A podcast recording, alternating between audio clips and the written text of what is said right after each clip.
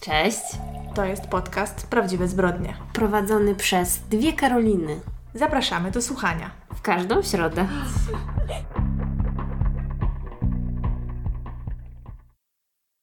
Przychodzimy dziś do Was bardzo podekscytowane. Można powiedzieć, że jest to nasze spełnienie marzeń. Otóż w końcu nasze manifestacje się ziściły i pierwsza część tego odcinka powstała we współpracy z HBO Max. Tak. Dziś będziemy mówić o nowym serialu HBO Max Rozmowy z przyjaciółmi. Staramy się opanować drżenie w głosie. Myślę, że nasi wierni słuchacze zrozumieją skąd nasza ekscytacja, ponieważ o Sally Rooney i jej książkach mówiłyśmy tutaj nie raz, nie dwa, nie trzy tysiące razy. Dokładnie. Y, miałyśmy różne doświadczenia z jej książkami. Moja relacja z Sally Rooney y, bywała skomplikowana. Ale pewnie pamiętacie, że też wspominałyśmy o tym, że na HBO Max dostępny jest inny serial oparty na powieści Sally Rooney, czyli Normalni Ludzie. Serial Normalni Ludzie wyszedł już jakiś czas temu, dlatego że w kwietniu 2020 roku, czyli w, na początku pandemii, i pamiętam, że umilał mi czas i obejrzałam go całego na raz. Więc premiera nowego serialu Rozmowy z przyjaciółmi zainspirowała nas do podzielenia się z Wami naszymi refleksjami na temat tych dwóch tytułów. Także powiedzmy, że trochę sobie porównamy, jakie są nasze wrażenia po obejrzeniu rozmów z przyjaciółmi i normalnych ludzi, a także po przeczytaniu obu powieści Sally Rooney. Ja korzystając z mojego profilu na Goodreads właśnie sobie sprawdziłam, że pierwszy raz właściwie zapoznałam się z twórczością Sally Rooney w około października 2019 roku. Także mhm. w sumie jest ze mną przez już te prawie 3 lata. E, chyba dlatego właśnie, że większość zagranicznych e, blogerek czy instagramerek też bardzo polecała jej książki. No i z tego co pamiętam, to właśnie zaczęłam od normalnych ludzi, a dopiero potem czytałam jej inne tytuły i jak e, po prostu odkryłam ją, to miałam ochotę przeczytać wszystko i potem kolejne jej książki. Właściwie wyczekiwałam ich. Ta ostatnia. Piękny świecie, gdzie jesteś? No właśnie, chciałam po angielsku powiedzieć. Piękny świecie, gdzie jesteś. To i zapisałam się po prostu na pre-order i tylko jak wyszła, to od razu była na moim Kindlu i czytałam ją po prostu e, w samochodzie, mhm. e, jadąc, pamiętam skądś, więc no... Ja jestem psychofanką, ale to myślę, że już też wszyscy wiecie, bo nieraz o tym mówiłam. Tak, Sally Rooney jako człowiek, jako autorka jest dosyć e, ciekawą osobą. Słuchałam różnych wywiadów z nią, chociażby ze względu na to, że jest bardzo młoda, a już odniosła ogromny sukces. No i myślę, że dlatego tak mi bardzo dobrze wchodzą te jej powieści, bo jest mniej więcej w naszym wieku. Mhm. No i też pisze o ludziach naszego pokolenia. Także wiadomo, można się bardzo łatwo utożsamić z jej bohaterami. Właśnie myślę, że dlatego miałam trochę problem z książką Normalni Ludzie, bo tam jednak y, to było o osobach trochę młodszych od nas no tak. Y, na uniwersytecie. A poza tym, to co troszkę przeszkadzało mi na początku w książkach Sally Rooney, to to, że wszyscy główni bohaterowie u niej są tacy wyjątkowi, tacy uzdolnieni. No tak. Z ukształtowanymi poglądami, wiesz, polityczno-społecznymi i tak dalej. Wydaje mi się, że w wieku, kiedy ktoś studiuje, jest to trochę nierealne. Mhm, mhm. E, oczywiście ja nie mówię, że nie ma takich osób, ale ciężko było mi to w jakiś sposób odnieść do swoich wspomnień związanych z, ze studiami i tak dalej. A już nie byłam też na tym etapie życia. No ja tutaj właśnie mam zupełnie przeciwne podejście jak Karolina, ale to dlatego myślę, że ja się zawsze odmładzam. W sensie, że ja zawsze bardziej się utożsamiam właśnie z, z, osobami, które są jeszcze na etapie studiowania i tak dalej, jakoś tak, ale to może też dlatego, że ja ten swój czas bardzo rozciągałam. E, mhm. Studiowanie mi zajęło. Może dlatego. Długo, no. no tak, ja skończyłam troszkę przed tobą, ale też przemknęło mi przez myśl, y, jak oglądałam serial już właśnie później Normalni Ludzie, czy ja przypadkiem nie byłam zazdrosna, że to już jest za mną, wiesz? Mm, może być. Może być. Że, że już ten czas niestety nie wróci. No ale właśnie, Sally Rooney rozpoczęła swoją karierę pisarską właśnie od rozmów z przyjaciółmi. To jest jej debiutancka powieść. Mhm. Co było dla mnie zaskoczeniem, bo ja myślałam, że było na odwrót kiedyś, wiesz? No ale to właśnie dlatego, że chyba po prostu ci y, normalni ludzie Zdobyli ogromną popularność. tak, tak, tak przeszli do takiego mainstreamu, powiedzmy, a rozmowy z przyjaciółmi to był jej taki breakthrough na w ogóle scenie takiej literackiej, irlandzkiej, bo ona też tam za tą powieść dostała jakieś nagrody literackie i tak dalej. Tak. Więc już wtedy drzwi się przed nią otworzyły. Dla mnie była to powieść, którą czytało się trudno, ponieważ temat tej powieści jest bardzo niekomfortowy. No właśnie, o czym jest ta powieść? Może powiedzmy. Główną bohaterką rozmów z przyjaciółmi jest Frances. Ona ma 21 lat, jest studentką i początkującą pisarką. I od razu poznajemy ją w relacji z jej najlepszą przyjaciółką, która też przy okazji jest jej byłą dziewczyną, Bobby. Dziewczyny wspólnie występują na takich slamach poetyckich, możemy tak to nazwać.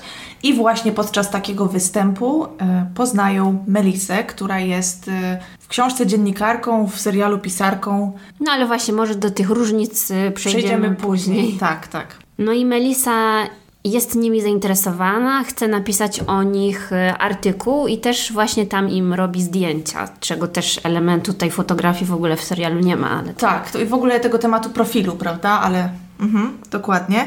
I dziewczyny spodobały jej się tak bardzo, że postanawia zaprosić je do swojego domu, gdzie poznają męża Melisy, Nika. No i tutaj chyba istotne jest to właśnie, że jest różnica między nimi taka, że one są młodymi studentkami, a Melisa i Nick są tak mniej więcej chyba o 10 lat starsi, są zamożni, tacy niby ustatkowani i już mają na swoim koncie sukcesy. Dokładnie tak, odnoszą sukcesy w swoich zawodach, ponieważ Nick jest aktorem, czyli oboje są e, artystami. No i mamy taki zarys właściwie y, czworokątu. Dokładnie. Nie da się tego inaczej nazwać. Bobby jest zafascynowana Melisą, a Francis Nawiązuje bliższą znajomość z Nickiem. tak, ale też jakby te właśnie mm, relacje między nimi się tak przecinają, prawda? Że to nie jest Dokładnie. wszystko takie jednoznaczne, no bo też Francis i Bobby mają taką niejasną relację. E, Francis i Melisa również, no bo z wiadomych względów.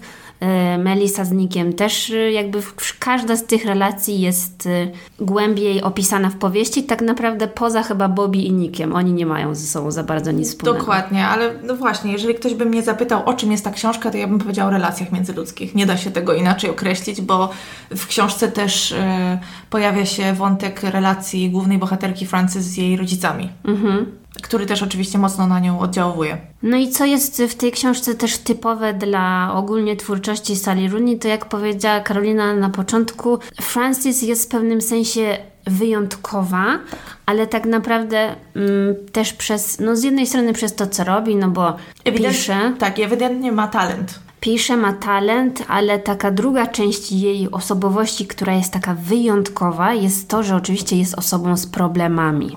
Problemami emocjonalnymi, boryka się właśnie e, w relacjach międzyludzkich i też widać, że ma jakieś tam traumy związane właśnie ze swoimi rodzicami, z relacjami damsko-męskimi i damsko-damskimi, też pewnie ze swoją seksualnością w związku z tym. Ja mam bardzo poczucie, że ona żyje w swojej głowie. No Mało właśnie- z tego, co jest w jej głowie, wychodzi na zewnątrz. Tak, i właśnie też jak e, czytałam jakieś tam artykuły na temat e, tego serialu i na temat tej powieści, to dużo osób zwracało uwagę na to, że powieść napisana jest z perspektywy Francis, jakby z pierwszej osoby, jest głównie strumieniem jej świadomości. Dokładnie. I jak się tak głębiej nad tym zastanowić, no to bardzo ciężko, ciężko jest czyjś strumień świadomości przełożyć na wizualną taką reprezentację, no bo jednak w serialu dowiadujemy się, czy też w filmach dowiadujemy się o tym, y, co się dzieje w głowie bohatera, tylko przez to, jak, jakie ma interakcje z innymi ludźmi. A właśnie w książce w sumie mało z tego, co ona ma w głowie, wychodzi na zewnątrz. Bardzo. Więc, Mhm. więc musieli tutaj innych zabiegów użyć, żeby właściwie pokazać, co w jej głowie siedzi, co w sumie pewnie było taką ciekawą e, zagwozdką dla twórców serialu. Tak, tak jak wspomniałaś, Frances tutaj jest y, wyjątkowa, tak jak większość bohaterów Sally Rooney, natomiast mam wrażenie, że ta wyjątkowość tutaj jest jakaś taka mniej podkreślona, może mniej nachalna. Mam wrażenie, że wszyscy dookoła niej, według niej są bardzo wyjątkowi, więc jakby Ona sobie umniejsza. tak, no, tak, no. ona sobie dosyć e, mocno umniejsza. E, Pewnie też przez swoje przeżycia, przez e, rodzinę i inne rzeczy, prawda? No i jak odebrałaś ten serial w zestawieniu z książką? Główna rzecz, która zwróciła moją uwagę, to to, że Frances bardziej da się lubić w serialu niż w książce. No tak, może właśnie dlatego, że nie wiesz, co w jej głowie siedzi. Dokładnie. Natomiast umówmy się, i książka, i serial y, opowiada o takich sytuacjach życiowych, które sprawiają, że bardzo trudno jest mieć jakąkolwiek empatię wobec bohaterów. Może to- nie jakąkolwiek, to za dużo powiedziane, natomiast trudno jest się z nimi utożsamiać. No, jako że my, naszym zadaniem jest raczej Was zachęcić do obejrzenia, no to nie możemy spoilerować, wiadomo, nikt by tego nie chciał, więc możemy tylko zatrzymać się na tym, że y, ciężko jest y, tych bohaterów i tego, co oni robią, nie oceniać. No i właśnie przez to, przez te relacje, jakie się między nimi tworzą, no jednak ja też byłam taka trochę negatywnie nastawiona do tego, no bo jednak ciężko się patrzy na to, jak ktoś cierpi albo ktoś sabotażuje sam siebie i tak dalej. No jednak, no ja bym nie zrobiła tego, co ona, no nie, po prostu. No właśnie, a z drugiej strony wydaje mi się, że na tym polega też moc y, tego serialu i tej książki, y, ponieważ jest to wszystko bardzo realistycznie przedstawione i jestem w stanie sobie wyobrazić takie sytuacje, y, takich ludzi i takie zachowania w prawdziwym życiu, bo tak po prostu bywa. Y, I to, że mamy jakieś poczucie dyskomfortu oglądając to, czy widząc, widząc jak bohaterowie popełniają pewne błędy, które no już wiemy, że skończą się dla nich pewnie źle, czy jakąś tam traumą emocjonalną, czy czymkolwiek innym, no to i tak ciężko się od tego oderwać, prawda? Bo chcemy wiedzieć, co będzie dalej i gdzieś tam po cichu mimo wszystko y, kibicujemy im. Tak naprawdę ciężko tutaj powiedzieć, żeby były jakieś wielkie różnice między książką a serialem, bo jest to wierna adaptacja. Powiedziałabym nawet, że bardzo wierna, poza małymi y, różnicami typu zawód Melisy, ona pisze tu i tu, natomiast y, w książce pisze profil na temat dziewczyn, w serialu pisze książkę, pojawia się też osoba wydawcy tej książki. W, w książce wymieniają z nikiem maile, w serialu bodajże SMS-y. SMS-y, tak? no Y, tak. I co jeszcze? Aha, no i jeszcze pamiętam, że różniło się miejsce, y, do którego jadą na wakacje. Tak, bo tu w jednym jest Chorwacja, w drugim Francja. Tak, Brytania, tak, tak, tak, dokładnie. E, no, ale wydaje mi się, że jest jedna duża różnica. Ja tam kartkowałam książkę e, przed i po em, obejrzeniu serialu, żeby jakoś przygotować się tutaj do, do tej rozmowy. I zapomniałam zupełnie, że w książce dochodzi do wymian pieniędzy pomiędzy Nickiem a Francis. Pamiętasz to? Ja nie wiem, jak duży to był wątek, ale e, natrafiłam na takie informacje i potem nawet to zgoglałam. A, Pokażę ty ci. to jesteś sprytna, no. Ja jakoś ominęło to moją uwagę.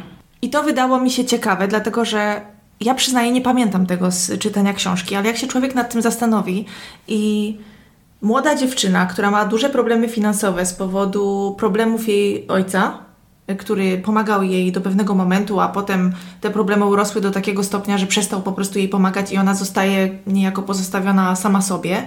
I starszy mężczyzna, z którym nie powinna, a ma jakąś relację, pomaga jej finansowo, no to dodaje dużo do, do historii. No trochę to by było takie bardziej negatywne i może, bo ich his... żeby też nie powiedzieć za dużo. No w pewnym sensie może być y, w serialu uważana za taką no romantyczną, romantyzowaną, no nie? A jak właśnie dojdzie do tego element jakiegoś wymieniania pieniędzy czy coś, no to tu już się robi problem. Tak mam trochę wrażenie, że oni, twórcy serialu, pozbyli się niektórych problematycznych wątków, bo też e, w książce jest y, wątek samookaleczania się, który w serialu został Bardzo mini... no malutko tam było Tak. tego, naprawdę malutko w porównaniu do tego, co, co mogliby z tym zrobić. No ale rozumiem, że po prostu no Trzeba podejmować pewne decyzje. Też y, zaskoczyło nas to, bo nawet Karolina do mnie napisała w tej sprawie, y, jak oglądałyśmy serial, oczywiście osobno, y, jak został ten serial podzielony.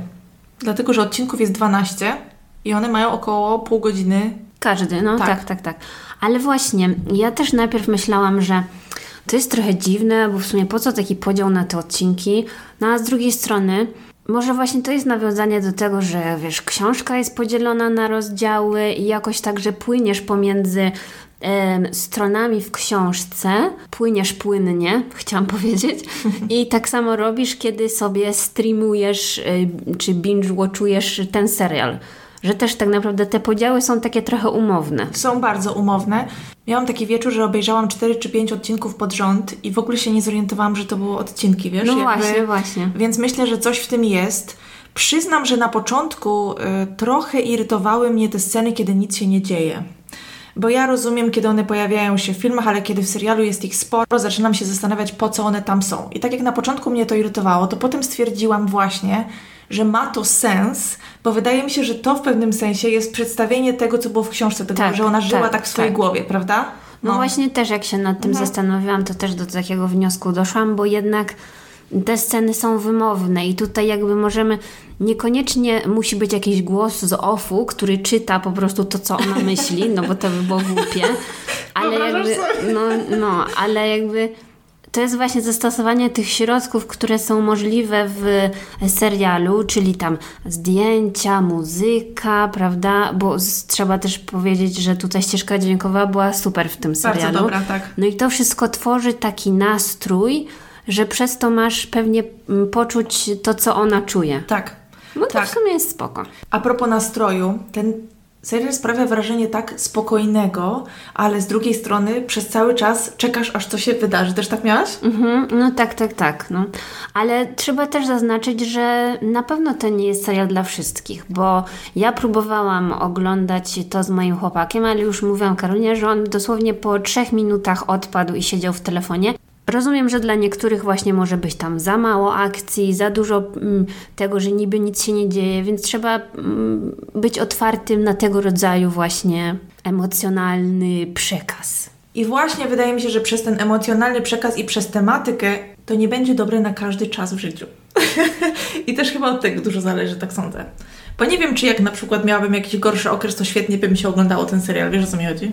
Tak, no bo właśnie ja w gorszym okresie lubię się tak dobić. O to chodzi, no nie? Że to, tobie chodzi o to, żebyś jeszcze bardziej wpadła w dołek i tego nie lubisz, a ja właśnie lubię, więc to też, no, zależy. Ale dobra, rozgadałyśmy się o tych rozmowach z przyjaciółmi i zapomniałyśmy o porównaniu tego z normalnymi ludźmi. Tak. Zacznijmy może od ogólnej atmosfery obu tych seriali. Ja uważam, że one pod względem atmosfery są dosyć podobne i na pewno nie bez znaczenia jest to, że ci sami ludzie są odpowiedzialni za produkcję obu tych seriali. Bo tak, normalni ludzie to była pierwsza produkcja. No i co ciekawe, tam Sally Rooney napisała scenariusz do sześciu odcinków. I tam również cały serial jest podzielony na 12 odcinków. Także w sumie kompozycyjnie są do siebie podobne. Jeszcze fun fact, bo Sally po tych sześciu odcinkach tam musiała robić coś innego, więc już sobie odeszła od tego. I skumaj, że scenariusz do kilku innych odcinków napisała jakaś pani, która pracowała również przy sukcesji. Uuu, Także no, widać, że to nie są byle jacy ludzie. no. I myślę, że ogólnie założeniem tej grupy produkcyjnej, która zajęła się tworzeniem dwóch seriali, właśnie było to, żeby zrobić wierną adaptację, bo przy normalnych ludziach też można by tam doszukiwać się jakichś szczegółów, ale generalnie fabuła i to, jak zachowują się bohaterowie, co się między nimi dzieje i tak dalej, no wszystko jest y, wierne książce. A może powiemy, o czym jest? Tak jak słusznie zauważyłaś, powinnyśmy opowiedzieć o czym jest. Więc e, głównymi bohaterami normalnych ludzi e, są e, Marianne i Connell. Oni chodzą do tej samej szkoły w małym miasteczku w Irlandii, natomiast pochodzą z dwóch różnych światów. On jest popularny, Marianne raczej nie, bardzo lubi książki, dużo się uczy.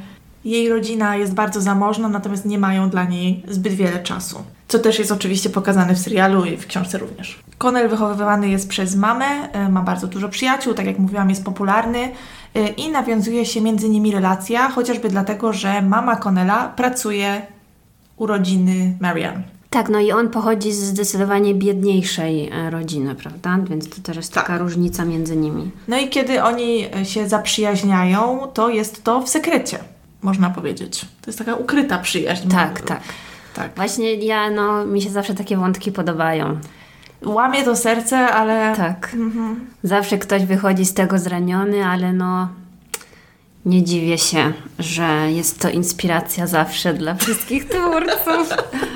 Sekretna miłość. tak, ale potem muszę powiedzieć, że Marianne e, robi się chyba gorsza od Connella, nie? No ale fajne jest to w tej całej historii, że jest to opowieść o dorastaniu ich, prawda? No bo obserwujemy, jak oni wychodzą z liceum i idą na studia do Trinity College'u w Dublinie. I w ogóle ja mam wrażenie, że jakoś tak Dublin trochę, nie wiem, poznałam przez, przez ten serial, no nie? Bo tam tak. jakiś taki się wydawał bardzo malowniczy. Mm, zupełnie inny niż jak ja tam byłam kiedyś. No i widać, że Sally Rooney jest lokalną patriotką. Tak, tak, właśnie wszystko tam e, w Dublinie się rozgrywa. No i relacja między nimi jest bardzo skomplikowana. Momentami. Yy, aż za bardzo? Tak, ba, aż za bardzo chciałam spalić tą książkę, wyrzucić telewizor przez okno. Miałam czasami tak ich dosyć. E, myślę, że to był taki emocjonalny roller coaster. No ja muszę przyznać, że ja jestem.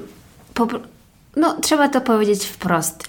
Ja jestem fanką emo, mhm. jestem bardzo emo i wszystko to, co jest emo, trafia do mojego serca prosto. Mhm. Więc ja ciężko mi jest y, jakby tą całą historię oceniać z boku, bo za bardzo się w nią tak wczułam i tam po prostu łezki ocierałam. Jak oglądałam serial, to po prostu cały czas ryczałam. A to cały ja też. Czas. Muszę powiedzieć, że ten serial był dla mnie też bardzo wzruszający, bardziej niż książka. No tak. Bo ten jednak, ten aspekt wizualny dosyć mocno na mnie wpłynął. W książce no ja pamiętam, frustracja. No właśnie, ja pamiętam, że Ty się bardzo irytowałaś na tą książkę, tak. ale to właśnie dlatego, że no właśnie po prostu mamy inne podejście, no nie? Ciebie takie szczeniackie zachowania irytują, a mnie tak, o, jak słodko. Wiesz, my, tak jak mówię, myślę, że gdybym przeczytała tą książkę w wieku 19 lat, no. to bym oszalała, naprawdę. Myślę, że na tym etapie udaję sama przed sobą, że jestem, czy chciałabym być mądrzejsza po prostu. Mm. Więc no. tak naprawdę czekaj, czy możemy powiedzieć coś więcej o fabule? No generalnie nie, no bo nie. obserwujemy jak dwójka e, ludzi, która jest ze sobą w jakiejś dziwnej relacji, e, dorasta i zmienia się. Tak. Nie. Jedyne co mogę powiedzieć, że podobało mi się zakończenie normalnych ludzi. No ale nie możemy powiedzieć Nie mogę powiedzieć jakie było, ale podobało mi się dużo bardziej e, niż zakończenie rozmów z przyjaciółmi. Oj tak. Zakończenie rozmów z przyjaciółmi to jest było bardzo, było bardzo denerwujące, tak, ale no. z takiego moralnego punktu widzenia. Z każdego, bo po prostu patrzysz na człowieka, który cofa się w rozwoju, męczysz się z nim przez całą książkę, przez cały serial, po prostu już tam płaczesz, śmiejesz się, przeżywasz te wszystkie emocje, tylko po to, żeby ktoś cię tak wyrolował na koniec. Ale jeszcze a propos normalnych ludzi, a propos serialu, to musimy powiedzieć, że e, aktorzy, którzy grali tam, dzięki występowi w tym serialu stali się po prostu gwiazdami i bardzo miło się na to patrzy. Bo Daisy Edgar Jones, ona gra Marianne, no jest teraz po prostu gwiazdą. Jest i słusznie. Tak, i tak samo ten Connell, czyli Paul Mescal. Ja go też już w paru innych filmach widziałam. Także super i w ogóle jeszcze fajnie jest to, że ja tam ich obserwuję na Instagramie i widać, że oni dalej się przyjaźnią i coś tam, to jest takie cute. Więc jestem ciekawa właśnie, co się stanie. No tak naprawdę aktorzy rozmów z przyjaciółmi są bardziej znani, tylko przełomowa na pewno jest to rola dla aktorki, która gra Francis, bo to jest jej właściwie debiut. Tak, ona się nazywa Alison Oliver. Ja jej nigdy chyba wcześniej nigdzie nie widziałam, więc to jest możliwe. Nika gra Joe Alvin który jest chłopakiem Taylor Swift, tak tylko no powiem. No właśnie, także y, jego nie trzeba przedstawiać. Tak, Melissa gra Jemima Kirk, którą ja osobiście uwielbiam, ja też ją kocham. Uwielbiam. Ona jest tak piękna, że to jest no. naprawdę niemożliwe. I wspaniale, że ona teraz jest tak y, brana do różnych seriali, tak. że jakby może się trochę odciąć od tej y, swojej roli, którą miała w Girls, tak. dziewczynach. I że no, teraz wchodzi po prostu na nowy poziom. Fajnie, jest, Jestem fanką, tak. Jest, też jest super aktorką przede wszystkim, więc... A swoją drogą mam wrażenie, że jej rola y, w serialu Rozmowy z przyjaciółmi jest trochę inna niż jej postać w książce. Nie masz takiego poczucia? No tak, tak, tak. Akurat co do tej Melisy, no to tam dużo, dużo zmian jest, ale w sumie ja to kupuję. Mhm. Tak, mi się, mi się ona podobała w serialu. Była też tak dziwnie spokojna i dojrzała w mhm. niektórych momentach. Ale chciałam zaznaczyć, bo zanotowałam sobie to w głowie podczas oglądania, że aktorka, która gra Francis, weź przypomnij jak ona się nazywa? Alison Oliver. to zauważyłaś, że ona potrafiła odegrać zarumienienie się na twarzy? Tak, Jak to jest w ogóle możliwe? Tak, tak, no to prawda. I to było prawda. kilka scen, kiedy dosłownie widać było, jak jej się O czym ona myślała? No właśnie, widać było jak po prostu jej cała twarz nagle zmienia się na czerwoną. No, to prawda, to prawda. W ogóle wydaje mi się, że jest bardzo dobrą aktorką, bo y, ja kupowałam wszystkie jej emocje, szczerze mówiąc, więc y, podobała mi się. No i oczywiście y, jeszcze została nam Bobby, którą gra Sasha Lane, też bardzo fajnie zagrała, wydaje mi się. Ona ma też, miała też fajną postać, taką wyszczekaną do grania, więc wydaje mi się, że naprawdę y, dobrze to zrobiła. Aktorów nie mogę się, w ogóle nie mogę się przy, przyczepić do nikogo, bo naprawdę casting i w jednym i w drugim serialu jest super. Podsumowując, zachęcamy Was do obejrzenia rozmów z przyjaciółmi i oczywiście normalnych ludzi, jeśli jeszcze do tej pory nie widzieliście. No ale musimy teraz zrobić e, głosowanie. Jesteś team który? Uch, który serial? Czy No. która książka? Który serial? No Um, i książka. No to książka to muszę powiedzieć y, rozmowy z przyjaciółmi, Okej. bo ja wiesz, mam skomplikowaną relację z normalnymi ludźmi. E, Jeżeli bym miała wybierać ze wszystkich książek Sally Rooney, to wybrałem tą ostatnią oczywiście, bo ją kocham i jest wspaniała. Tak, E, tak. I czekam na adaptację HBO. No właśnie. Prosimy. To już, to już jakby jest y, pewnik, to nie? musi się to wydarzyć. musi się wydarzyć. No naprawdę, bo jeżeli nie, to, to ja nie wiem.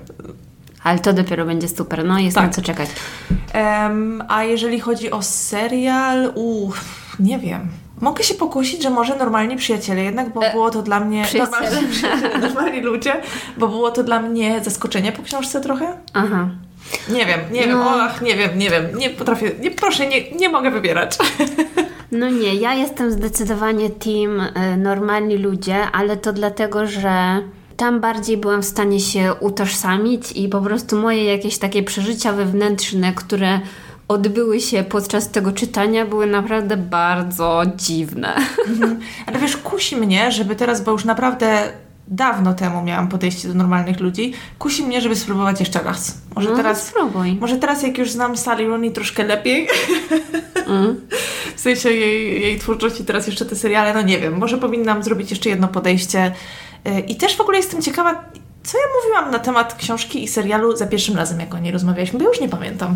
No, musisz sobie No. odtworzyć to Tak. w e, podcaście. Dokładnie. No ale co, no jakby mm, tak naprawdę ciężko jest też y, tak powiedzieć jednoznacznie, no bo oba seriale są bardzo dobre, no nie? Więc no tutaj jeżeli chodzi o serial, no to są bardzo blisko, ale ze względu na moją miłość do normalnych ludzi, no muszę wybrać to jako numer jeden. Także tak, jeżeli jeszcze nie oglądaliście, nie czytaliście, to zachęcamy i bardzo dziękujemy HBO Max za, za to, że mogłyśmy przez ile? 40 minut albo 30, zobaczymy do jakiego stopnia to skrócimy, że mogłyśmy gadać o, o tym dzisiaj tutaj. Dziękujemy i prosimy Was, drodzy słuchacze i słuchaczki, żebyście podzielili się z nami swoimi wrażeniami po książkach i po serialach Sally Rooney. Jesteśmy ciekawe. I w komentarzach na YouTubie, i w prywatnych wiadomościach, i w mailach, gdzie chcecie. No i po tym wspaniałym wstępie zapraszamy na pierwszą historię Karoliny. O kurczę. Czuję się jakbym w jakimś programie y, uczestniczyła. Wiesz, że ja uwielbiam być prowadzącą? E, No wiem, wiem, więc e, chciałam tak, żeby moja dzisiejsza historia miała coś wspólnego z naszą dygresją i wymyśliłam, że opowiem historię kryminalną o pewnej pani pisarce. Uuu, Pani nazywa się Nancy Crampton Brophy. Ona urodziła się w roku 50. Mieszkała w Portland e, w Stanach Zjednoczonych i zajmowała się pisaniem romansów, które w głównej mierze wydawała samodzielnie. E, Jej książki charakteryzują się takimi wyzywającymi okładkami, bo często umieszczała na nich muskularnych mężczyzn bez koszulki. kto czytywał romanse, ten wie, zna te okładki. Mm. No i tytuły tych książek też były dość sugestywne, e, jak na przykład Zły mąż, e, albo tam były umieszczane jakieś cytaty na okładkach, że zło nigdy nie smakowało tak dobrze, czy coś takiego. Wiecie o co chodzi. E, sama Nancy e, mówiła o swoich książkach, że opowiadają o pięknych mężczyznach i silnych kobietach, o trudnościach w rodzinie i o radości ze znalezienia nowej miłości. No i więc e, tematyka jej książek oscyluje wokół pożądania, niewierności, a czasem nawet wkradały się tam wątki takie jak zabójstwo czy zbrodnia. Więc można by nazwać ten gatunek takim romansem plus suspensem. Wiesz o co chodzi? Mhm. Na przykład właśnie w tej książce Zły mąż kobieta próbuje uciec przed maltretującym ją mężem, ukrywając się w Hiszpanii podczas jakiejś tam ich podróży. I chyba planuje tam, jak tego męża, jak się tego męża pozbyć. Ale ostatecznie? No nie wiem, nie czytałam, nie mogę powiedzieć. Aż nie udawaj. Więc Nancy musiała mieć bujną fantazję, bo jej życie prywatne było dość spokojne. Od ponad 20 lat była w związku z mężem, Danielem Brophy. Oni poznali się w latach 90., kiedy Nancy studiowała w Oregon Culinary Institute, gdzie pan Daniel pracował. I wzięli ślub w 1999 roku. Osiedlili się na przedmieściach Portland, Daniel miał dziecko z poprzedniego małżeństwa. On i Nancy wspólnie żadnych dzieci nie mieli. Nancy pracowała w cateringu i też dorabiała sobie jako agentka ubezpieczeniowa, sprzedawała różne polisy, ubezpieczenia na życie itd.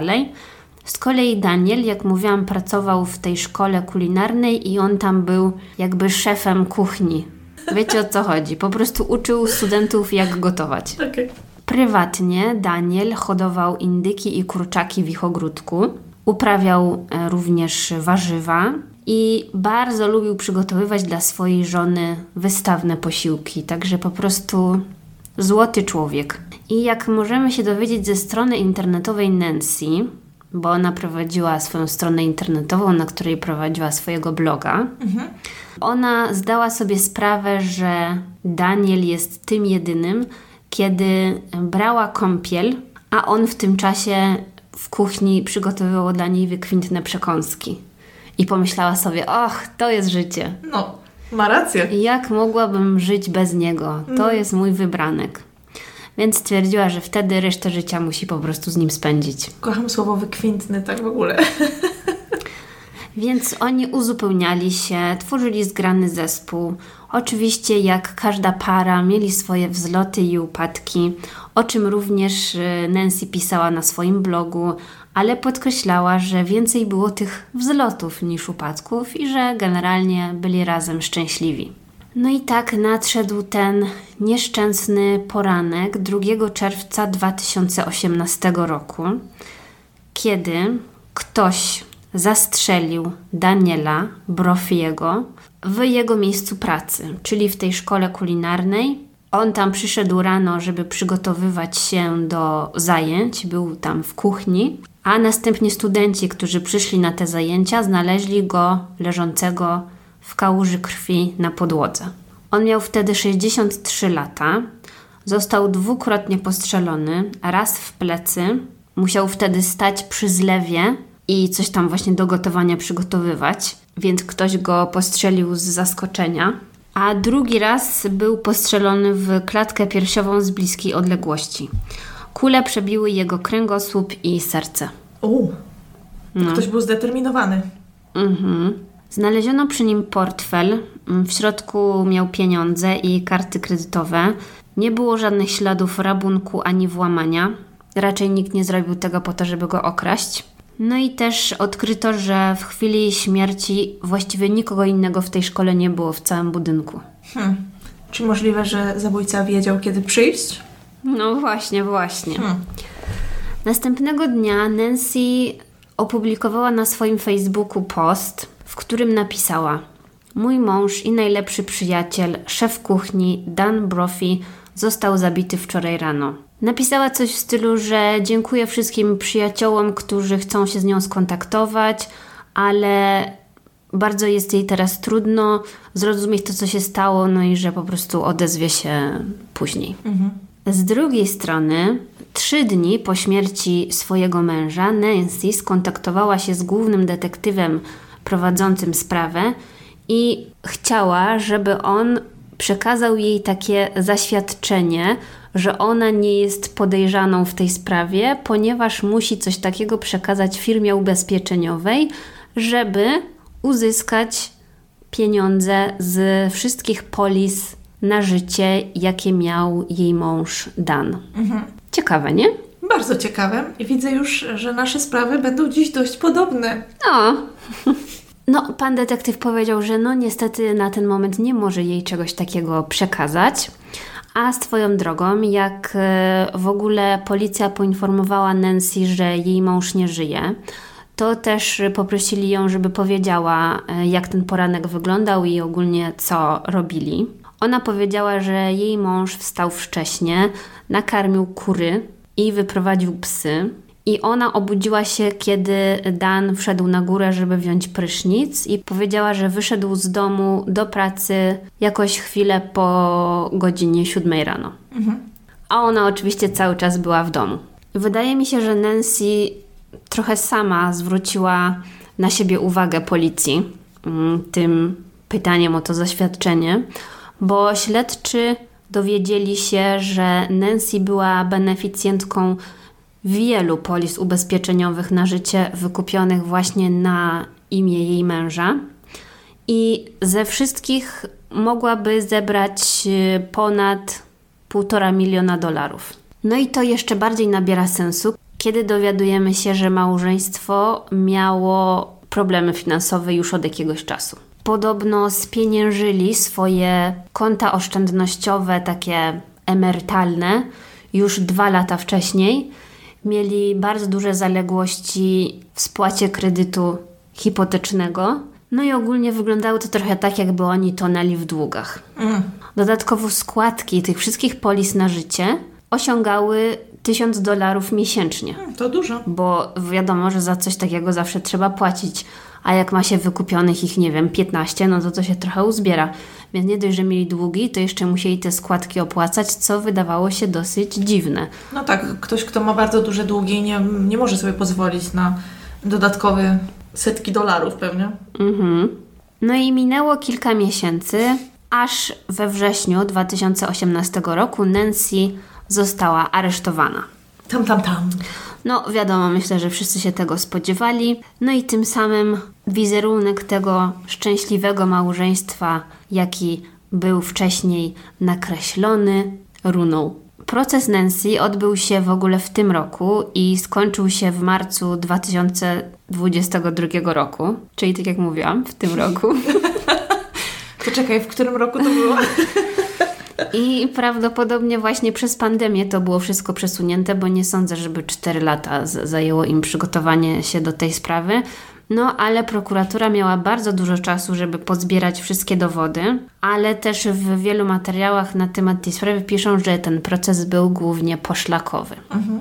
Założeniem prokuratorów było przedstawienie Nancy jako obłudnej żony, która przez wiele miesięcy przygotowywała się do popełnienia zbrodni doskonałej. Ubezpieczenie oczywiście e, w tym im pomogło, i tutaj właśnie można powiedzieć, że Nancy sama trochę strzeliła sobie w kolano. Dodatkowo te wszystkie książki Nancy nie przynosiły praktycznie żadnych zysków finansowych, bo ona sama je wydawała.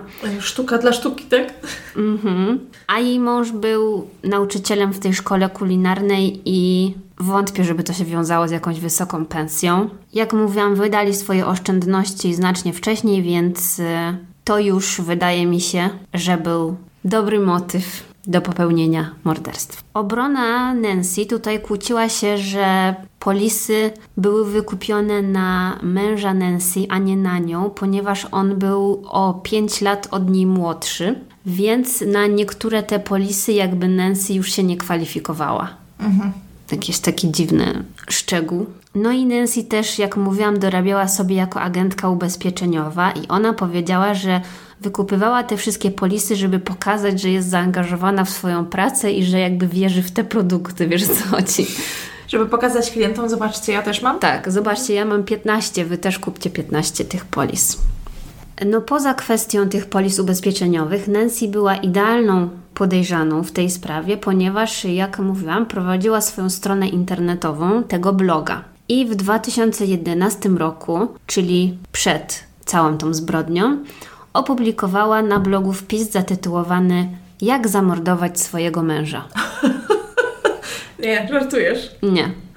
No dlatego ta sprawa jest taka dość, myślę, popularna, bo wszędzie są nagłówki napisała jak zamordować swojego męża, a potem go zamordowała. Także to jest hit y, clickbaitowy. I tam pisała, że jako pisarka romantycznego suspensu spędzam dużo czasu myśląc o morderstwach, o co za tym idzie, o procedurach policyjnych. Ten tekst był podzielony na rozdziały, w których ona rozważała, jakie są plusy i minusy zabicia złego męża. I pisała na przykład, że jeśli morderstwo ma mnie uwolnić od związku z jakimś tam złym człowiekiem, no to na pewno nie chcę spędzić czasu w więzieniu.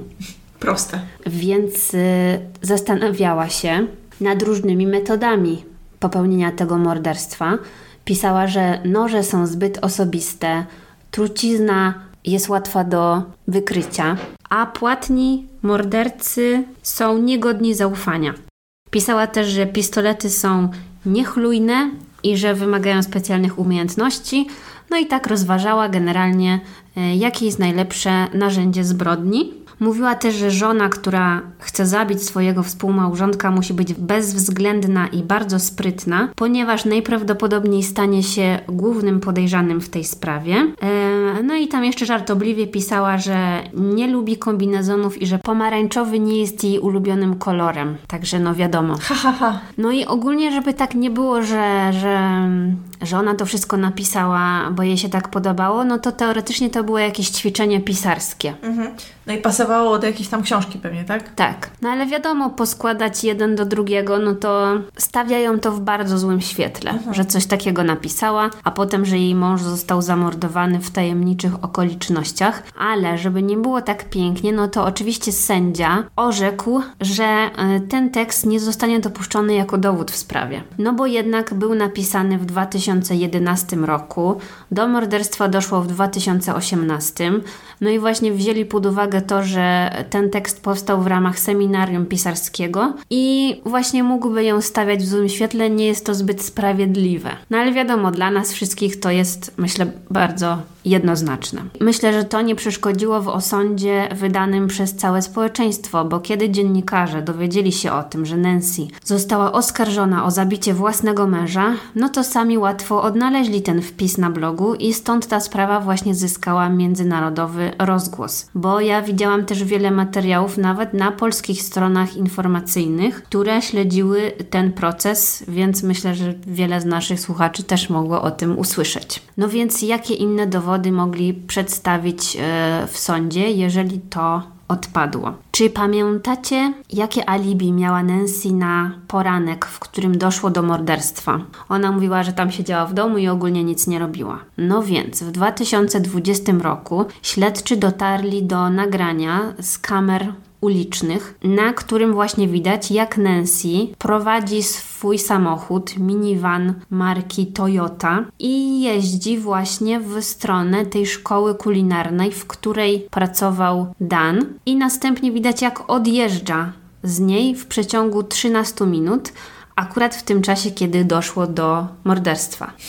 Przypadek. No właśnie. Na swoje usprawiedliwienie Nancy powiedziała, że ona zapomniała o tym, mogła o tym zapomnieć, bo wiadomo, w związku z tymi traumatycznymi wydarzeniami tego dnia, jak rozmawiała z policją, no to była, wiesz, w szoku i może zapomniała, że właśnie tego ranka pojechała samochodem po kawę i przy okazji też robiła notatki do swojej nowej powieści. I że dlatego mogła gdzieś tam w tamtej okolicy jeździć. Ale to dosyć łatwo można sprawdzić. No tak. Nie udowodnili, że mówi prawdę. Prokuratorzy twierdzili, że Nancy specjalnie pojechała za swoim mężem do szkoły, żeby go zabić, ponieważ wiedziała, że na terenie szkoły nie ma żadnych kamer, ale właśnie zapomniała o tych kamerach e, ulicznych. No i dobra, powiedzmy, że mamy ją w okolicy miejsca zbrodni, ale co z narzędziem? No tutaj też jest ciekawa sprawa, bo śledczy na miejscu znaleźli łuski po nabojach 9 mm, a mieli dowody na to, że Nancy kupiła jakiś czas temu pistolet 9 mm właśnie na jakimś tam targu broni w Portland. Dodatkowo, Targu broni, przepraszam. no, dodatkowo Nancy w niedawnym czasie kupiła również zestaw do montażu czegoś takiego jak Ghost Gun czyli broni widmo i śledczy znaleźli to później w jakimś tam jej składziku. A co to jest ta broń widmo? To jest y, coś takiego, co uniemożliwia zidentyfikowanie broni palnej. To coś takiego się buduje i jakoś tam przykręca. Ja się nie znam na tym, więc jak ktoś zna, to może napisać, ale jakby to jest taki DIY, no Okej. nie? Że jakiś taki zestaw kupiła na eBayu, który nazywał się tam Ghost Gun i że to tam się jakoś wymienia jakiś element, przykręca coś tam, coś tam. No bo z tego co rozumiem, no to jak wystrzelasz pocisk z pistoletu, no to jest jakiś taki unikalny ślad, który ten pocisk może z powrotem poprowadzić do twojego pistoletu. No tak. A jak coś, to coś tam z tym zrobisz, DIY, no to to sprawia, że już nie doprowadzi to do twojego pistoletu. Rozumiem. Na swoją obronę Nancy powiedziała, że kupiła ten zestaw w ramach researchu do oczywiście książki, nad którą pracowała, bo tam planowała napisać historię kobiety, która powoli zdobywa jakieś różne części do broni, aby skompletować cały pistolet i zakończyć związek z jakimś agresywnym partnerem, no nie? Więc teoretycznie robiła research. No i powiedziała też, że jej mąż wiedział o tym, że ona kupiła pistolet, bo oboje byli zaniepokojeni tym, co się dzieje w Stanach, tymi masowymi strzelaninami i tak dalej, i że dzięki broni w domu czuli się bezpieczniej.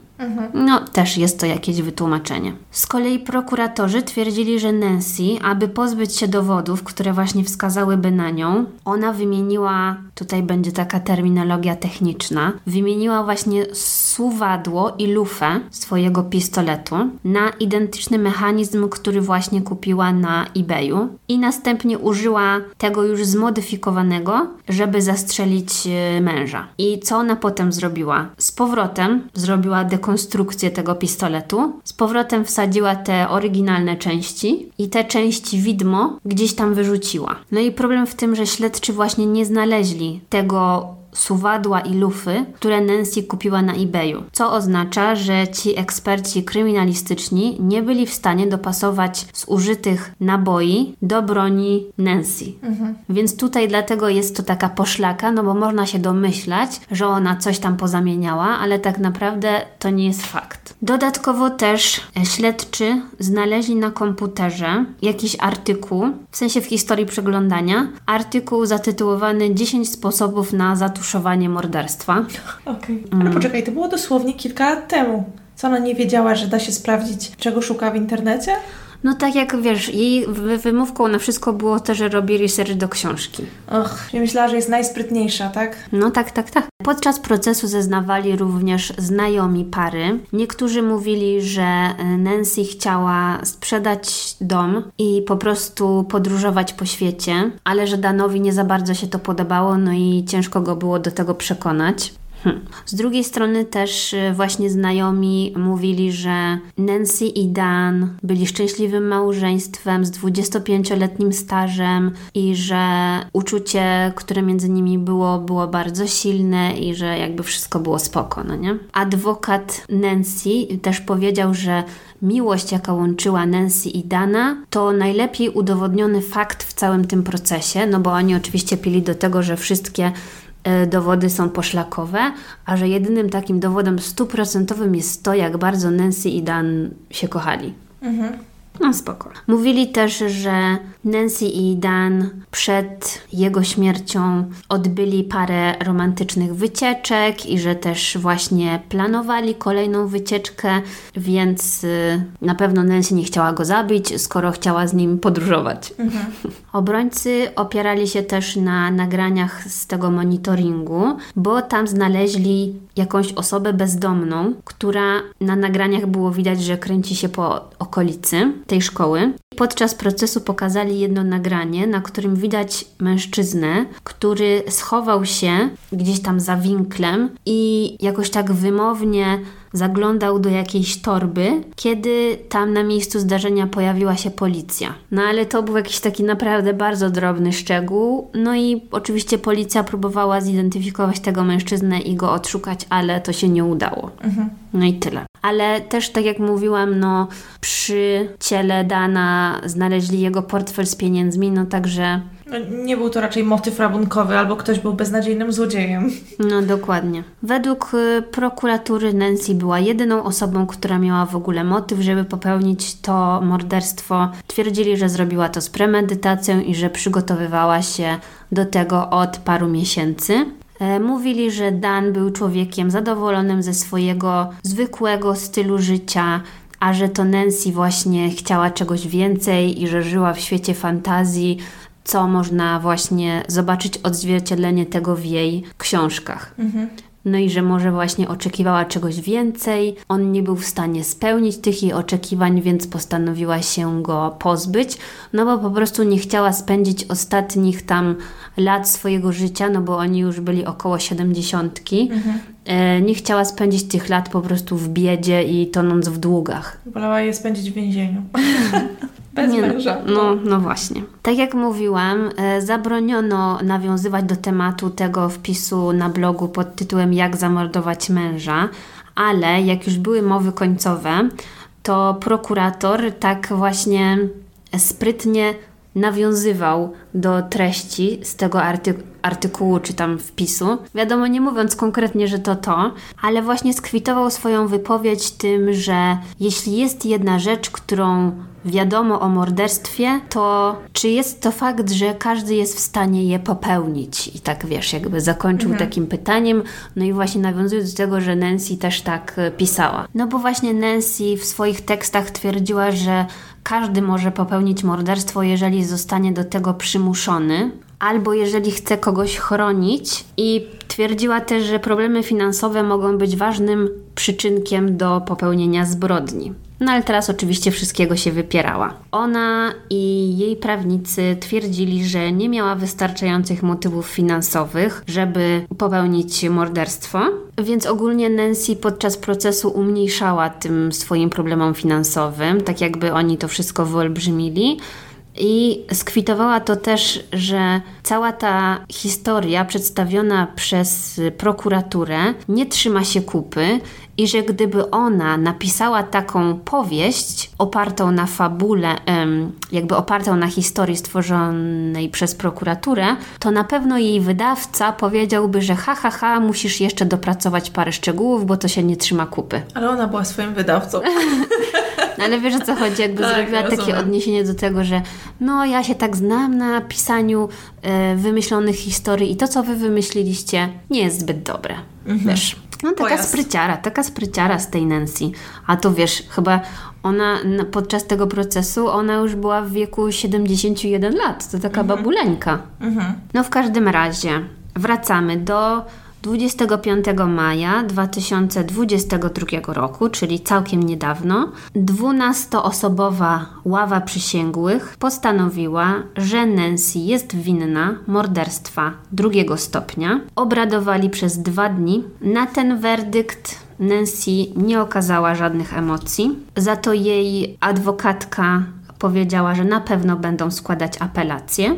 No i właśnie tak pospieszyłam się chyba o kilka dni z opowiedzeniem tej sprawy, ponieważ my to nagrywamy w sobotę, 11 czerwca, a werdykt w tej sprawie zostanie, to znaczy nie werdykt, jak to się mówi, kara. Sędzia osądzi Nancy dopiero 13 czerwca, czyli w poniedziałek. Więc jakby co to na Instagramie Wam dopiszę, ile Nancy lat spędzi w więzieniu, no bo nie wiem właśnie, czy to będzie dożywocie, czy to będzie 20, czy coś tam.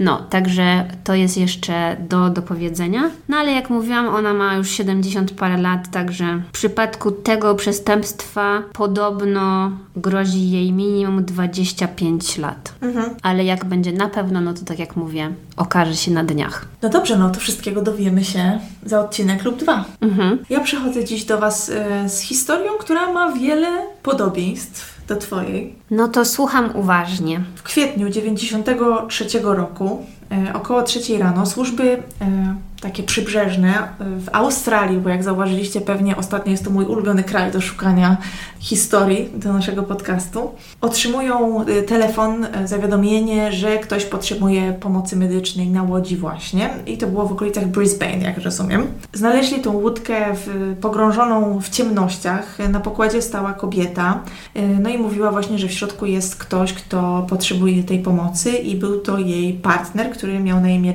John Esquith.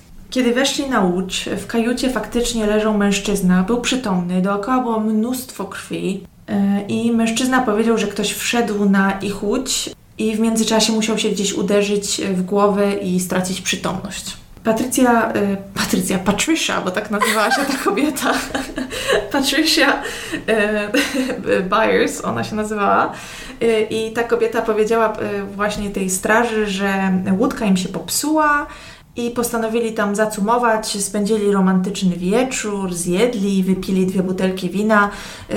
oczywiście mm, te służby czym prędzej zabrały ich do szpitala, dlatego że y, ta Patricia też mówiła, że dostała y, w głowę. Zaraz wszystko opowiem. Generalnie w dwóch programach, które widziałam na ten temat, przedstawiają troszeczkę inną wersję wydarzeń, ale one jakoś tam się łączą, więc y, według kobiety ktoś miał wejść na ich łódź, Mhm. Jakaś syrenka z morza. tak, dokładnie. No i właśnie, po tym romantycznym wieczorze, o którym mówiłam, John obudził się z krwawiącą głową. Patricia nie było przy nim, więc zdołał się jakoś tam wyjść z tej kajuty i zastał ją gdzieś tam pół siedzącą, pół leżącą i ona też jakby była nieprzytomna. Powiedziała, że jakby nie pamięta, że musiała też dostać w głowę. No i John był na tyle przytomny, że po prostu zaczął wzywać pomoc, no ale on ewidentnie był w dużo gorszym stanie, bo po prostu krwawił, tak? No i kiedy już byli w tym szpitalu i lekarze zajęli się e, nimi, e, no to szybko okazało się, że Patricia w sumie nie ma jakichś żadnych śladów specjalnych. Hmm. Natomiast u Johna lekarze stwierdzili, że on wcale nie uderzył się w głowę, tylko jest to rana postrzałowa. Aha. Tak. Kiedy wspomnieli o tym Johnowi i Patricia, to oni generalnie wyśmiali ten pomysł yy, i jakby jak to miało się stać, że to w ogóle jest yy, możliwe. No ale lekarze byli tego pewni, wykonali serię różnych badań, prześwietleń i tak dalej i wszystkie badania potwierdziły, że jest to właśnie rana postrzałowa. Jak to się stało, że mężczyzna przeżył, to jest jakiś yy, po prostu absolutny cud. No i oczywiście w sprawę e, została zaangażowana policja, e, przyjechali detektywi, chcieli porozmawiać z Patricią, ale nigdzie w szpitalu jej nie było. Sprawdzili też w jej domu, tam też jej nie było, no i w pewnym momencie okazało się, że ona jest z powrotem właśnie w szpitalu.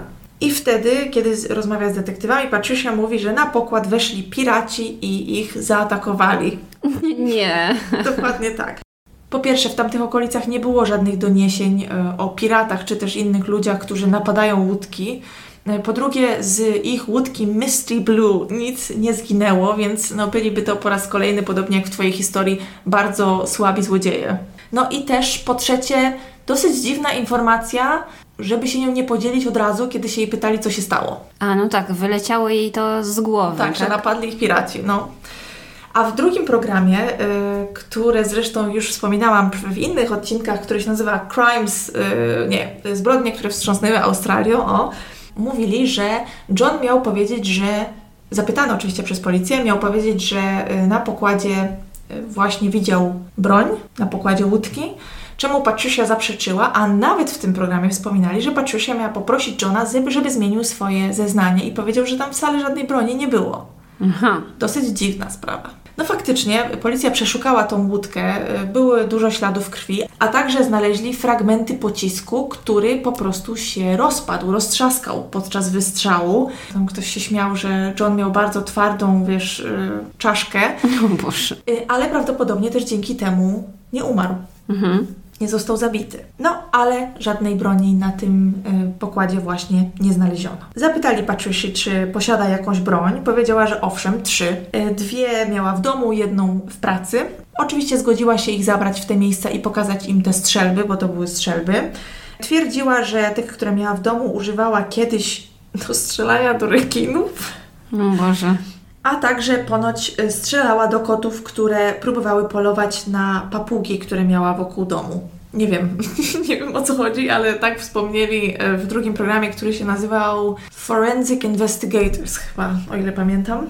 No i ona im pokazała te strzelby, tak, i te w domu, i te w pracy. No i oni je wzięli, a następnie pojechali do Johna do szpitala, kiedy on już tam był po tych wszystkich badaniach, już troszkę się ogarnął, doszedł do siebie i pokazali mu te strzelby i on rozpoznał dwie z trzech. Powiedział, że jednej z nich nie rozpoznaje, bo owszem, oni mają taką strzelbę kalibru 22, natomiast ich e, strzelba nie ma celownika. Mhm. Celownik optyczny, to się chyba tak nazywa, o ile rozumiem.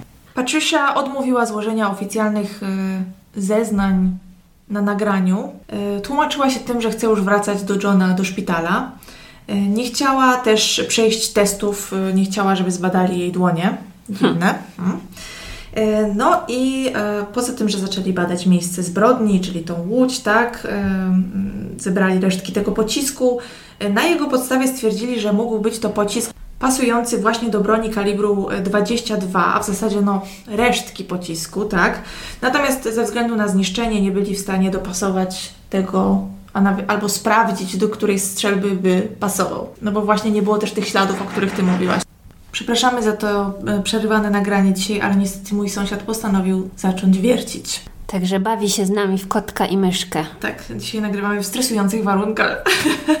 W każdym razie postanowili sprawdzić strzelbę, której nie rozpoznał John i okazało się, że broń została zakupiona tamtego dnia, kiedy on wylądował w szpitalu. Ciekawe, kto ją kupił. No właśnie, czyli e, kiedy policja nie mogła znaleźć e, Patricia, to pewnie ona w tym czasie kupowała broń.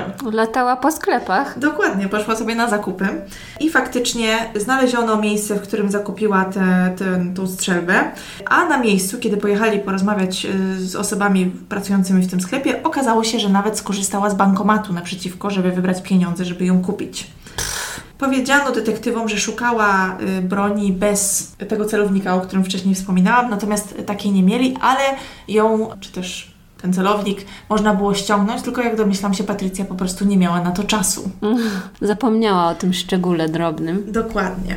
E, gdzie w takim razie jest ta strzelba, którą kiedyś mieli? Na dnie pewnie. Nie wiadomo, właśnie, tak. E, zaczęli w ogóle chyba też przeszukiwać okolice właśnie pod wodą, czyli wezwano nurków, natomiast chyba nic nie znaleźli, jak rozumiem, e, w tamtym momencie, przynajmniej nie w tamtym miejscu. Kiedy e, policja rozmawiała z Johnem i delikatnie zasugerowała, że może Patrycja miała z tym coś wspólnego, przepraszam, będę ją nazywać Patrycja, bo tak mi łatwiej, to John to w ogóle wyśmiał, jakby w ogóle nie było takiej opcji. Oni byli parą bardzo zgraną, dobrze się dogadywali, byli szczęśliwi. Zresztą tamtego wieczoru, tak jak mówiłam, spędzili magiczny wieczór na morzu. Y, wiesz, zjedli sobie kolacyjkę, wypili dwie butelki wina, potem wzięli prysznic y, na swojej łódce, wiesz, bo przecież dookoła nikogo nie było. Mm, tak. I romantycznie. W każdym, w każdym programie jeszcze wspominali, że potem uprawiali seks, także to jest bardzo ważna informacja. Jakbyście chcieli y, wiedzieć, to, to tak było. Okej. Okay. No to właśnie, to, to kto tu strzelał? Co to była no jakaś dziwna zabawa może? Policja rozważała kilka y, opcji. No najpierw myśleli, no dobra, no ktoś wszedł na tą łódkę, no ale tam żadnych piratów nie było. No przecież John nie strzeliłby sam do siebie pod takim kątem, taką wiesz, długą strzelbą, że to po prostu było fizycznie niemożliwe, żeby on coś takiego zrobił. Y, no i rozważali, że na przykład między y, partnerami, między parą, tak, doszło do jakiejś kłótni i po prostu wtedy broń wystrzeliła, albo że zrobiła to Patricia, bo przecież nie było nikogo innego, tak? No ale on by tego nie pamiętał w ogóle? No właśnie. Bardzo dziwna sprawa. Gdy szukano motywu, oczywiście zaczęli przyglądać się poza życiem pary, tak, i y, poza tym, jak się dogadywali, a jak mówiłam, dogadywali się dobrze, y, postanowili też y, poszukać motywów w finansach Johna. No i okazało się, aha, w rozmowie z Johnem e, wyniknęło, że ma on wykupioną jedną polisę na życie, której e, beneficjentkami są jego córki. Dlatego, że John e, miał córki z poprzedniego związku i gdy policja zainteresowała się tą polisą, okazało się, że ktoś zmienił beneficjenta tego dokumentu, tak, tej, tej polisy, tego ubezpieczenia i beneficjentem jest teraz oczywiście nie kto inny jak Patricia. A gdy badali sprawę tej polisy, okazało się, że jest tych polis cztery więcej i beneficjentami e, wszystkich tych polis jest Patricia właśnie. No to już teraz rozumiem, e, co wspólnego ma ta sprawa z tym, co ja mówiłam. Dokładnie tak, dokładnie tak. Pokazano te dokumenty Johnowi, natomiast on stwierdził, że nie są to jego podpisy. E, całość, e, wszystkie te polisy łącznie opiewały na ponad 250 tysięcy dolarów, a przypominam, że to był początek lat 90., więc mhm. to były też inne pieniądze wtedy. Udano się do specjalisty od podpisów i dokumentów właśnie, który potwierdził, że faktycznie wszystkie podpisy na tych polisach są sfałszowane. Że oczywiście ktoś tam próbował e, zrobić tak, żeby one wyglądały podobnie, no ale wiadomo, że sfałszowanie podpisu dobrze nie jest chyba prostą sprawą. Adresem podanym e, przy tych polisach była skrytka pocztowa, która należała do Patricia, a co więcej, znaleziono dowody na to, że badania potrzebne do polis wykonywała Joan Esquith, a nie John. W sensie Joan, a nie John, że tak było wpisane. I nie wiem, czy nikt się nie skapnął, czy co. Aha. Tak, i, i tam oczywiście rozmawiali z różnymi ludźmi i ci ludzie pamiętali, że przyszła e, na badania kobieta, a nie mężczyzna. Więc ja troszeczkę nie rozumiem, co tu się podziało, szczerze mówiąc. Ale właśnie o tym mówili w tym programie Forensic y, Investigator, czy Investigators, czy no napiszę Wam tą nazwę w każdym razie w y, opisie. No i kiedy detektywi badali różne możliwości związane z tą sprawą, zgłosił się do nich ktoś, kto znalazł fragment broni wymyty przez wodę i jak się okazało, to byli ludzie, którzy byli sąsiadami Patricia. Hmm. Wezwano nurków i, i znaleziono też drugą część tej broni. E, ona po prostu jakby została przecięta na pół. To tak można?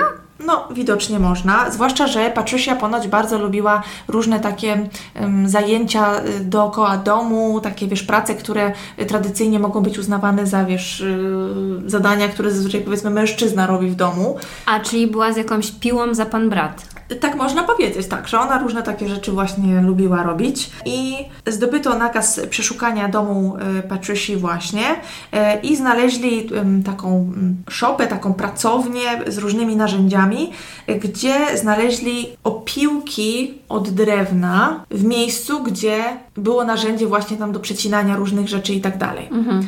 I stwierdzono, po różnych badaniach, stwierdzono, że to są fragmenty drzewa, a w zasadzie drewna, z którego była zrobiona ta część broni, za którą chwytasz, tak? Ta drewniana z tyłu no, strzelby, no, wiesz o co mi chodzi, tak.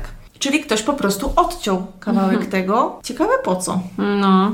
no. Oczywiście zbadano też lufę, y, no i stwierdzono, że w zasadzie mm, właśnie używając takiej broni jeszcze zmienionej, tak, tutaj wracam znowu do tego uciętego drewnianego kawałka, mogło dojść przy takiej lufie i przy tym, co, co zostało zrobione z tą strzelbą, mogło dojść do tego, że ten pocisk właśnie się rozpadł. Mam nadzieję, że to, co powiedziałam, było jako tako zrozumiałe, bo mi też jest. Yy, to, to, troszkę byłam skołowana słuchając to, to wszystkich szczegółach każdym razie stwierdzono, że mają już wystarczająco dowodów i Patricia zostaje oskarżona y, o usiłowanie morderstwa, oszustwa i różne jeszcze inne rzeczy związane z swoimi kombinacjami. I na początku wyobraź sobie, że John nadal nie wierzył y, w to, że ona mogłaby coś takiego zrobić, ale w jednym z programów wspomnieli, że kiedy ona wyszła za kaucją, to on źle się poczuł i kiedy zrobił badania moczu, to wyszło, że ma w moczu duże ilości Valium. A, czyli mu jeszcze podawała leki? To jest bardzo możliwe, tak, no bo on przecież tego sam z siebie nie brał.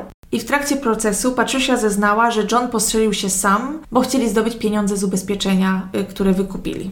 Patricia, mimo usilnych starań, y, zostaje skazana na 12 lat y, z możliwością starania się o wcześniejsze wyjście po 3 latach, ale to nie koniec. Dlatego, że gdy Pewni ludzie usłyszeli o tej historii, zgłosili się na policję, dlatego że Patricia y, trzy lata wcześniej, bo w roku y, 90, rozstała się z niejakim Karelem Gochens i córka tego pana zgłosiła się na policję właśnie, bo nie miała z tym panem kontaktu od już czterech lat w zasadzie, bo ona, Patricia została skazana w roku 94.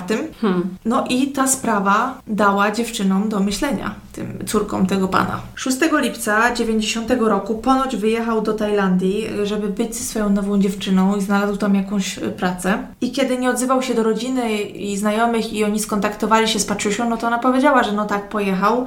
No i nikt nie uznał tego za dziwne do momentu, aż przestał nawet dzwonić do córek, wiesz, na jakieś tam urodziny i tak dalej, co mhm. zawsze ponoć robił. No ale wierzyli Patricia.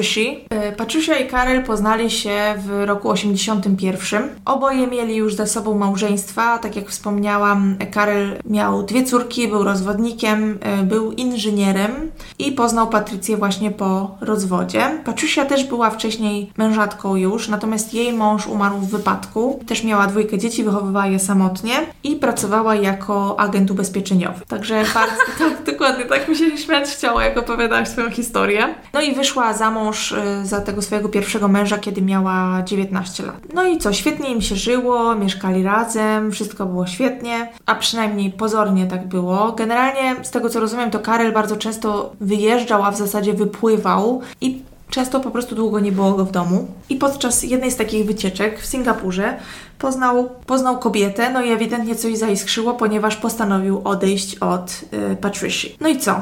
3 lipca 90 roku y, szef odwozi go do domu. Karel miał wyjechać na dwa miesiące 6 lipca 90 roku właśnie do Azji. Domyślam się, że spędzać czas ze swoją nową dziewczyną. Miał wtedy 51 lat. No i co? Kiedy, wy, kiedy przestał się odzywać, na początku nie było to dziwne, tak jak mówiłam, no bo miał wyjechać, miał takie plany, szef o tym wiedział i tak dalej. Dwa tygodnie po jego wyjeździe szef Karela y, otrzymuje list od niego, w którym ten rezygnuje z pracy. Mówi, że dostał wspaniałą ofertę pracy y, w swoim zawodzie, y, dobrze płatną w Azji właśnie i zamierza tam jechać. I dlatego szefa nie było może, w sensie było to dziwne jak na to, jaką Karol był osobą, natomiast nie było dziwne, że osoby z jego wykształceniem, z jego doświadczeniem wyjeżdżają w tamte strony, jeżeli chodzi o pracę, no bo było na to zapotrzebowanie i, i tak się zdarzało po prostu.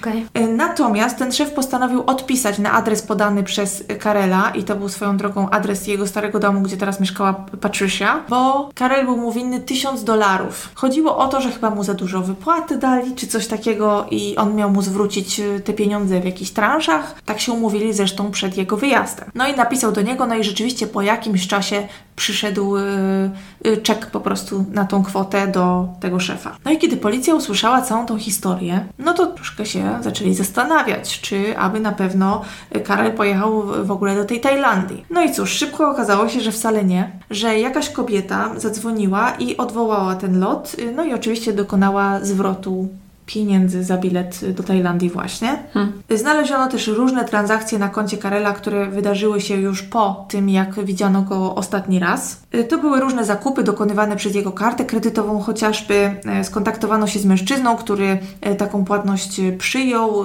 i on powiedział, że rachunek za jakąś tam pergolę na ogródek czy coś podpisała kobieta i ona przedstawiła się jako Patricia Gochens. I tak też się podpisała PT Gochens na tym rachunku. No, po raz kolejny postanowiono zebrać wszystkie te dokumenty i wysłać je do ekspertyzy. No i znowu stwierdzono, że było to fałszerstwo. Podobnie zrobiono z dokumentami przeniesienia własności domu z Karela na Patricia, które, tak, które magicznie wiesz, do, do, do tej transakcji doszło trzy tygodnie po tym, jak ostatnio raz widano Karela. To mało subtelne. No bardzo mało, bardzo mało. No a dzięki temu, e, że znaleźli świadka, który widział, jak Patricia podpisuje e, ten, wiesz, ten świstek, tak, po płatności kartą kredytową za tą pergolę na ogródek, czy cokolwiek innego to było, no to mieli jakby dowód, ok, to ona to podpisała, to teraz możemy to, ten sfałszowany podpis porównać do innych sfałszowanych podpisów i na tej podstawie stwierdzić, że ona te wszystkie dokumenty podpisywała. Mhm. No. Mamy tutaj e, porządny motyw, myślę, no bo Patricia zostałaby z niczym, jeżeli Karel by od niej odszedł. Jeżeli by umarł tak po prostu, no to też nie byłaby w za dobrej sytuacji, dlatego że spadkiem musiałaby dzielić się z jego córkami, a przynajmniej tak wynikało z testamentu Karela. No, więc musiała sobie poradzić inaczej, czyli zacząć po cichutku przepisywać i wszystko sobie brać na siebie. Ale właściwie idealną miała do tego sytuację, że on powiedział, że wyjeżdża w taką daleką podróż. Tak. To no. naprawdę jakby, no okazja czyni złodzieja. Dokładnie, no to jest po prostu jakieś niemożliwe dla mnie. Co więcej, Patricia mogła też zacząć e, panikować, dlatego że przed wyjazdem slash zaginięciem Karel skonsultował się z prawnikiem w sprawie rozstania z Patricią właśnie, no bo oni nie mieli ślubu, natomiast żyli wspólnie, tak? Mieszkali Aha, oni tak nie byli małżeństwem. Nie, oni nie byli małżeństwem. No i dlatego sytuacja Patricia, domyślam się, była taka średnia, y, jakby faktycznie Karel wziął i od niej odszedł, no bo nie mogłaby się cieszyć domem i innymi rzeczami, prawda? To znaczy, wiesz, nie zrozumiem mnie źle, ja uważam, że to jest świństwo, że żyjesz z kimś i razem, że tak powiem, żyjecie w jakiś sposób, a potem ktoś wszystko zabiera i nara. Nie? No to też nie jest w porządku. No ale już wiemy z poprzedniej sprawy yy, z Johnem, że niestety Patricia nie jest chyba za dobrą osobą po prostu. Mm-hmm. Yy, no. Nie wiem, czy przeżyła jakąś traumę po śmierci pierwszego męża, czy co, no ale... Ja bym się bardziej zastanawiała, w jaki sposób ten pierwszy mąż zginął. A to na koniec coś wspomnę na ten temat, yy, ale Może nie spodziewałabym się... hamulce przestały działać w samochodzie. nie spodziewałabym się tutaj jakichś sensacji, ale wiesz, może się jeszcze kiedyś czegoś dowiemy. No i nawet dostała od prawnika Karela list właśnie, dlatego tak jak mówiłam, mogła się, wiesz, zacząć porządnie zastanawiać, co tu zrobić i jakie ma wyjście, żeby nie zostać z niczymi samotna, prawda? Dzięki wszystkim tym dowodom zdobyto nakaz przeszukania domu i po pierwsze znajdują tam dziennik z 1990 roku, w którym y, Patricia napisała, że Karel wyjechał, podrzuciłam go do miasta z wykrzyknikami i, i znaleziono też dowody na to, że wkrótce później do domu, y, w którym już wtedy mieszkała tylko Patricia, przywieziono zupełnie nowe łóżko. W jednym z programów mówili, że miała powiedzieć komuś, że Karel zabrał ze sobą swoje łóżko do Azji. Bardzo prawdopodobnie, nie? Mhm, tak. Nie. No i mając te informacje, postanowiono zbadać sypialnię, gdzie faktycznie znaleźli ślady krwi na ścianach. Ponad 20 takich, wiesz, malusieńkich plamek. Y, zbadali i okazało się, że faktycznie jest to krew. Użyli też tego, jak to się nazywa, luminolu, tak? Tak, tak. Na podłodze i tam faktycznie też znaleziono y, ślady krwi. Udało się nawet uzyskać e, profil DNA, który porównano do DNA córek Karela. Natomiast pamiętajmy, że to był środek lat 90., tak? Więc y, to nie było jakieś jeszcze tam super zaawansowane, ale rzeczywiście było dużo zgodności pomiędzy tymi y, próbkami, więc stwierdzili, że to musiała być krew Karela. To co ona po tylu latach nie zdążyła odpowiednio posprzątać? No ale wiesz jak to jest, ona tam coś chyba tą podłogę nawet zamalowała, coś jakiś dywanik dała, czy tam wiesz jakąś wykładzinę, a te kropeczki jak oni je pokazywali, to, to dosłownie były takie tyci aha, plamki, aha, aha. nie? Taki, ten taki mini tyci tyci rozbrysk, rozumiesz o co mi no, chodzi? No. no. Zastanawiano się jakiej metody czy też narzędzia zbrodni, jakiego mogła y, użyć osoba, która popełniła morderstwo, jeśli do niego doszło. No i tam rozważali może jakieś tępe narzędzie, a może broń. No i były jakieś tam cechy tego rozbrysku, które mogły być, mogły pasować do, do, do obu tych y, metod. Natomiast był jeden duży problem. Nie było ciała. No tak. E, przeszukiwano posesje, tam rozkopywano różne miejsca, natomiast niestety bezskutecznie. Patricia oczywiście nie przyznawała się do winy. E, pamiętajmy, że ona już wtedy była w więzieniu, więc jakby... W sumie było jej pewnie wszystko jedno. No nie do końca, dlatego że wiesz, ona po trzech latach tutaj mogła się starać o A. wcześniejsze wyjście, więc to nie było tak, że jej było wszystko jedno. No i do tej spra sprawy wezwano bardzo dużo świadków, bo ponad 100 osób, jak rozumiem, różnych, rodziny, przyjaciół, jakichś tam różnych specjalistów i tak dalej. Znaleziono też jakiegoś eksperta, który stwierdził, że jeden z listów, który został wysłany do byłego szefa Karela, mógł zostać napisany na maszynie znalezionej w domu Patricia. Mhm. Bo jak rozumiem, jest w stanie określić, jaki, jakiego typu maszyny no, tak, użyto, tak. prawda? No właśnie. Poza tym w tym liście było coś bardzo dziwnego, dlatego że Patry... czy też osoba, która napisała ten list, niby Karel, napisał, że, że o, że Patricia jest taka mądra i ładna, tak, czy atrakcyjna, że na pewno nie pozostanie sama długo. Taki tam randomowy komentarz od typa, który odchodzi do kochanki w Azji. Boże, ale na, narcystka z no. niej, że nawet musiała coś takiego napisać. No właśnie. Odnaleziono też tą dziewczynę y, Karela, do której miał jechać i ona powiedziała, że y, skontaktowała się z nią kobieta, Australijka, rozumiem pewnie skapna się po akcencie, która powiedziała, że doszło do wypadku i Karel do niej nie dołączy. No i oczywiście po zebraniu tych wszystkich dowodów i przedstawieniu ich w sądzie uznano Patricię winną. Natomiast to nie koniec jej historii, bo mimo to ona oczywiście cały czas wtedy utrzymywała, że ona jest absolutnie niewinna, prawda? Natomiast w pewnym momencie przeniosła się do więzienia w południowej Australii, gdzie prawo było troszeczkę inne. Kilka lat wcześniej wprowadzono takie prawo, że Brak ciała oznacza brak możliwości wcześniejszego wyjścia z więzienia. A ona po, po tym, jak została uznana winną, mogła starać się o wcześniejsze wyjście z więzienia w roku 2012. Nie chcę teraz skłamać, ale wydaje mi się, że ona przeniosła się do tego, do tego więzienia w południowej Australii, żeby być bliżej syna w 2009 Jakoś tak. W każdym razie miała dużo do stracenia, więc postanowiła się przyznać i powiedziała, że tak faktycznie zabiła Karela. O, No i kiedy przyjechała do niej policja, przyjechali detektywi, żeby porozmawiać z nią o tym, co się wydarzyło, no to ona opowiedziała alternatywną wersję wydarzeń. Powiedziała, że tamtego dnia, kiedy zginął Karel, zadzwonił do niej i zaprosił ją na spotkanie. Gdzieś tam przy wodzie, przy rzece, spotkali się, poszli nad tą rzekę, mieli ze sobą piwo, no i w pewnym momencie doszło między nimi do sprzeczki, zaczęli się kłócić, no i Patricia postanowiła odejść. Poszła do samochodu, w którym miała maczetę, co? tak, i potem jak chwilę chyba kontemplowała y, tą maczetę, poszła tam, gdzie siedział Karel, który siedział tak, że jakby nogi, wiesz, miał wiszące nad wodą. Walnęła go tępą częścią maczety, nie chciała go pociąć, jak mówili w zbrodnie, które wstrząsnęły Australią. No i on oczywiście wpadł y, do tej rzeki i już nie wypłynął. Myślę, że ja wiem, ty wiesz i wszyscy wiemy, a na pewno już wiedzieli y, o tym detektywi, którzy mieli jakby pełen obraz y, wszystkich dowodów, które udało im się zebrać w przeszłości na temat tej sprawy, że była to kompletna bzdura. Y, Po pierwsze, też wspominali o tym, że ta rzeka była bardzo wąska i że jakby tego ciała nie dałoby się tam tak ukryć. I że to w ogóle nie ma, nie ma racji bytu żadnej. Y, Że w takim razie skąd wzięła się krew w jej, w sypia- No. w jej sypialni i wiele innych rzeczy. No ale Patricia powiedziała, że no, w tamtym czasie, kiedy e, doszło do procesu, to DNA jeszcze było w powijakach i pewnie ta sprawa została w jakiś tam sposób zmanipulowana i coś tam, coś tam, nie? A też w ogóle nie pozwoliła nagrać tego swojego zeznania. Zgodziła się zeznawać, powiedzieć jak było według niej, ale y, zabroniła im tego nagrać. Więc mam wrażenie, że to jest typka, a wiesz, ona już w tamtym momencie, kiedy spotkała się z detektywami po, ponownie, ona już miała chyba prawie 70 lat. Aha, No tak, no to bo... tak samo jak Nancy. Tak, tak, tak. Jakby to już wiadomo było po latach od popełnienia zbrodni, ale y, no szła twardo w zaparte. Mam nadzieję teraz, że nie pomyliłam jej wieku. W każdym razie to już nie była młoda dziewczynka. Mnie bardziej zastanawia, skąd ta maczeta.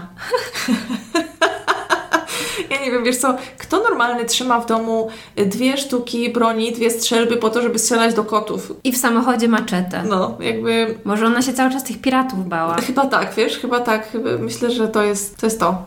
Oczywiście ona potem starała się o wcześniejsze wyjście z więzienia, natomiast y, widziałam artykuły tam z 2021 roku, gdzie mówili, że odmówiono jej tego wyjścia. I zastanawiam się, czy jakby wyszła z więzienia, to by dalej coś kombinowała, czy nie. No nie wiem, czy by się jeszcze chciało. W każdym razie, Patricia, ogarnij się. Myślę, że jest to okrutne z jej strony, że nie chce podać, gdzie jest y, ciało Karela, zwłaszcza, że już i tak się przyznała. Tylko po to, żeby sobie zrobić dobrze. Nie dlatego, że ją męczyły wyrzuty sumienia, tylko dlatego, żeby móc starać się o wcześniejsze wyjście z więzienia. Z żadnego innego powodu. I nawet w takim momencie, kiedy jej to w jakiś sposób miało się przysłużyć, nie może powiedzieć córkom swojego byłego partnera, gdzie jest ciało ich ojca. Uważam to, że to jest naprawdę okrutne. Mhm, no zgadzam się. Aha, i właśnie, jeszcze miałam Wam powiedzieć, że y, zrozumiałam, że ten pierwszy mąż Patricia umarł w wypadku samochodowym i nawet ponoć policja zwróciła na to uwagę, ale tam chyba się nic dziwnego nie stało. Chyba. Chyba, no wiesz, nigdy się nie dowiemy. Jak widać, Patricia jest naprawdę dobrą krętaczką, więc no. I morderczynią. Tak, i morderczynią. No wyobrażasz sobie, i jeszcze ten John tak długo jej wierzył? No, ale dobrze, że przeżył. No, zdecydowanie, tak, bardzo dobrze, bardzo dobrze. Pewnie przeżył rozczarowanie życia. To by było na tyle. Dziękujemy za uwagę. Tak, tak, dziękujemy za uwagę. No ja tak się zamyśliłam, bo wciąż nie mogę uwierzyć w to, że możemy napisać, że ten odcinek powstał we współpracy z HBO Max. Także mamy nadzieję, że Wy również cieszycie się naszym szczęściem i do usłyszenia za tydzień. Do usłyszenia.